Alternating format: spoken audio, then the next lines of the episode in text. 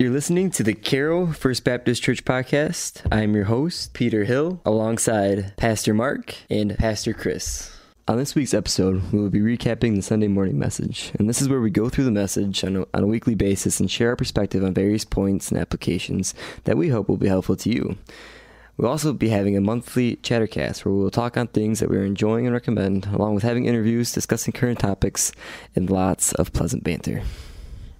Pastor the message of Christian public relations. It's over Romans 12, 14 through 16. And uh, what, what Pastor was speaking on was instructions on relating to four particular kinds of people. And the first one was bless graciously those who persecute. Uh, the second one was rejoice sincerely with those who rejoice. The third was weep compassionately with those who weep. And the fourth was associate harmoniously with those who are our peers. And so Pastor Mark is going to read the passage and then give his thoughts. Romans chapter 12, verses 14 through 16. Bless those who persecute you, bless and do not curse them. Rejoice with those who rejoice, weep with those who weep. Live in harmony with one another. Do not be haughty, but associate with the lowly. Never be wise in your own sight. Yeah, I thought Pastor Wigan did a, a good job of just making this really simple, uh, very clear, that kind of breaking it into the three or the four uh, kinds of people here. A couple of thoughts that, that I had kind of thinking back on the on the sermon. The first comes from chapter 14. There's verse 14 when he uh, when it says, "Bless those who persecute you." Uh, Pastor brought out the the emphasis of uh, his repetition, Paul's repetition of "Bless those who persecute you, bless and do not curse them." Um, so that just the significance of of the repetition uh, there. One of my thoughts was when we think about persecution, uh, sometimes in, in America currently, uh, I'm a little afraid that we think of certain things as persecution that are not persecution. Yeah. So the definition of persecution, not only like the literal definition of persecution, but but practically what what uh, what qualifies as persecution. Um, sometimes I, I'm afraid that we we get a little worked up about things like our religious liberties, um, losing religious liberties as uh, persecution. And in a sense, I understand what, what we might mean there. Uh, but the type of persecution that I think Paul was suggesting uh, or was talking about, uh, the stuff that the early church went through, uh, we're, we're, talking about suffering. We're talking about physical mm-hmm. Uh, persecution. We're talking about imprisonments and beatings and death um, you know, at, at, this point in in in America, that is, that's not the kind of persecution that most of us are are enduring at all. Yeah. You know, if you're mocked for your faith, that is not persecution, friend. Like that, that's a that's might be oppression, that might be a hardship. That's not persecution. Uh, persecution. Uh, I, I, just think we should call what what is what there. Mm-hmm. And so I think the the application to the the text is absolutely right. I mean, bless those who persecute you. And so, if Paul is saying those who persecute you, those who are are even physically causing harm or or hardship or oppression in a physical sense, uh, beating and death, like we're supposed to bless those people. How much more? Those that are just mocking you, right? Yeah. Uh, of the quote unquote you know persecution that we might experience for for following Jesus here in in the West. So I, I kind of felt like that might be uh, almost a little bit of a, a calibration for us. Like, man, if he is calling for the Christians at that time dealing with those things to bless those who are persecuting them, how much more is it that that should be true for us mm-hmm. who are not enduring that kind of persecution or that level of persecution, even if you want to call it persecution um, in that way. And then I, Pastor did talk about this, um, but one of his points was to talk about what it means to bless. And so, uh, bless those who persecute you, bless and do not curse them. So, certainly, blessing is the opposite of, of cursing. and the, the blessing is, and I think he actually maybe used these words, but to speak well of someone. Mm-hmm. I think that's helpful when we, because sometimes, I don't know, that word bless can, can be a little foreign into what we mean. We say, I'm going to I'm gonna bless this person. Uh, maybe we do something physically to bless them, give them a blessing or something. But I mean, at, at a maybe at a, a, base or at a minimum, it's to speak well of someone else, uh, whether they're present or not present, uh, whether they deserve it, maybe, or if they don't deserve it. Um, so, I mean, when we think about how do I respond to someone who's persecuting me, how do I, how would I bless them? Well, one of the one of the ways that, that that would look like is to to to not speak badly of them, not mm-hmm. to curse them. And I thought Pastor did a good job of explaining that and talking about some of the ways that people do curse uh, each other. Um, so I guess that that would be one of my takeaways there. One of my connections last week's episode, we kind of concluded with uh, loving people and how do we love yep. unlovable? How do we love other people in, in difficult situations or whatever? And we brought up the the thought of an individual that was maybe having bad things happen to them, whether justly or unjustly or whatever. And, and are we still supposed to love these people? I brought up the idea of not rejoicing at the wrongdoing of others. 1 Corinthians 13 type things. And here in point number two that Pastor has here is for us, we are to rejoice sincerely with those who rejoice, which is also a, a statement that's given there in, in 1 Corinthians 13 to rejoice with those who rejoice. And uh, it says here in, in, letter D of, of part two, there in the notes, that we need to genuinely care about the other person. And then he added to that in his notes on the screen Sunday morning and trust God's sovereignty. And I think that was an important piece to add there because I try to, in my own understanding, care about people and love people, but then in my brain, it kind of almost has this conditional thing or this. I try to think logically about it and be like, yeah, but he's not going to respond this way or she's not going to this or that. Uh, I'm not trusting in God's sovereignty mm-hmm. at that moment. Yeah, I, I, need to care for other people and let the results be up to God. Yeah, uh, and Him to work in other people's hearts and things like that. But we, we concluded last week's episode reading into the first part of this verse that we do need to be blessing other people. We need to show genuine biblical love to other people because that's what we're called to do. That's what God expects of us. And then leave the results in, in His court because we can't do anything about people's hearts. We, we can just love on people and show Christ to them and, and pray for them, and then leave the results up to God.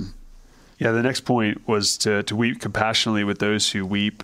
Mm-hmm. And uh, again, I thought again, Pastor Wigan did a good job of explaining that in his illustration um, about the man who wept with the mm-hmm. uh, the friends there. Uh, I, I, thought too about uh, the book of Job and the three friends who came to um, to to comfort him and it tells us in chapter 2 that when they saw him from a distance, they didn't even recognize him. And they raised their voices and they wept and they tore their robes and sprinkled dust on their heads towards heaven. And they sat with him on the ground seven days and seven nights, and no one spoke a word to him, for they saw that his suffering was very great.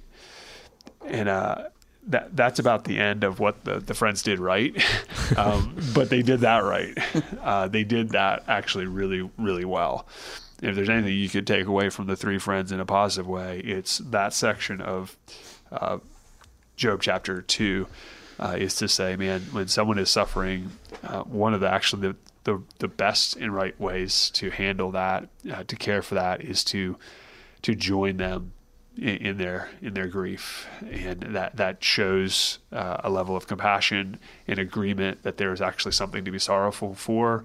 There's actually something to weep about it affirms that that that, that it is real. Uh, sometimes in our our interest to alleviate the the hurt, we want to rush to the answer or mm-hmm. the healing, and in, in some ways, it can minimize uh, the the actual mourning process or that that I'm I'm still hurting. Uh, there's truths that, that are true. There are things about where we need to go with our, our grief and our sadness. That's all absolutely true. Uh, but it is clear in the, the biblical record that, that weeping and sorrow and mourning is good and it's right. Uh, and it actually, we weep because it matters. And, you know, Pastor brought up Jesus uh, weeping at the, the tomb of Lazarus, which clearly uh, calls us to, to recognize that that there is a there's a reason to weep, and uh, that is uh, uh appropriate. There's a time. There's a time for that. I guess why are we why are we doing this?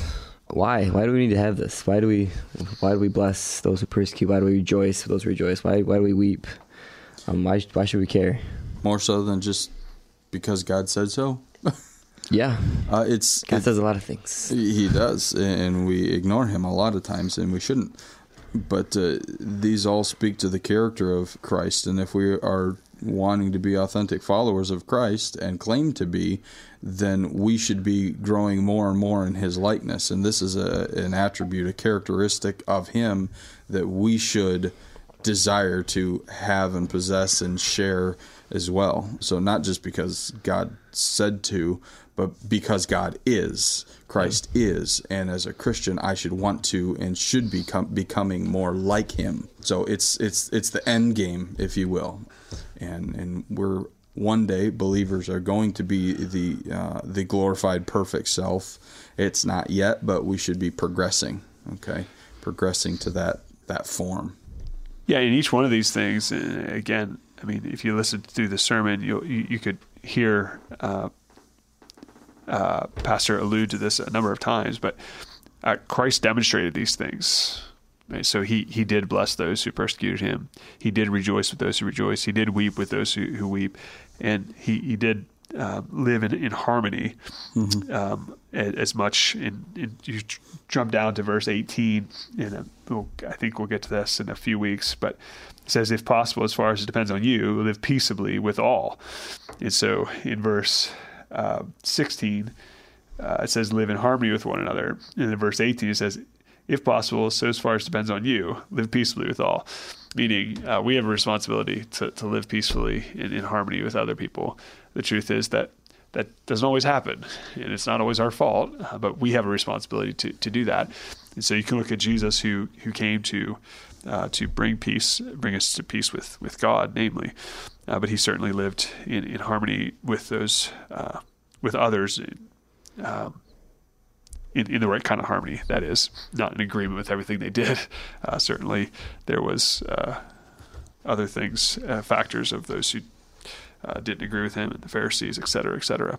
Uh, but one one of my thoughts, uh, just in, in a kind of a encapsulating it, would be we can live like this because Christ did live yep. like this. And so, as we look at the, the scriptures, like we could walk away and say, "Man, I need to be more bless I need to bless more people I need to weep more and I need to I need to do, do these things and we leave with a to-do list and, and, mm-hmm. whereas we do recognize that these are marks of of the character of a Christian that's absolutely true but more we need to look at it and say these are marks of Christ and because Christ did these things those who are in Christ now can, can. Yeah. Right. Not not because of ourselves, but because of Christ. And so the, the emphasis would be this is what Christ did. Therefore, because he did, now now you can, Christian. Uh, without Christ, you, you, you can't do these things rightly. So it's not just a because Christ did, I should. It's because Christ did, I can too. Yeah. Or maybe more accurately, we can too, meaning the Holy Spirit within us giving us the, the access right. to that ability. Right. Yeah. Because apart from Christ, um, you know, my my blessing of someone might be to try to get something back.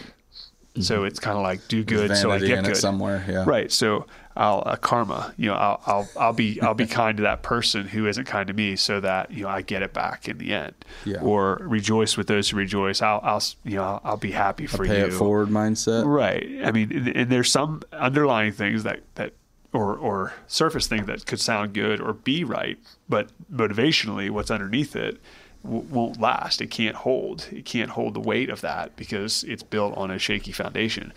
If if the motivation for all this is actually the work of Christ, um, not only the example of Christ but the work of Christ, then the, these actually can be marks of what a Christian looks like.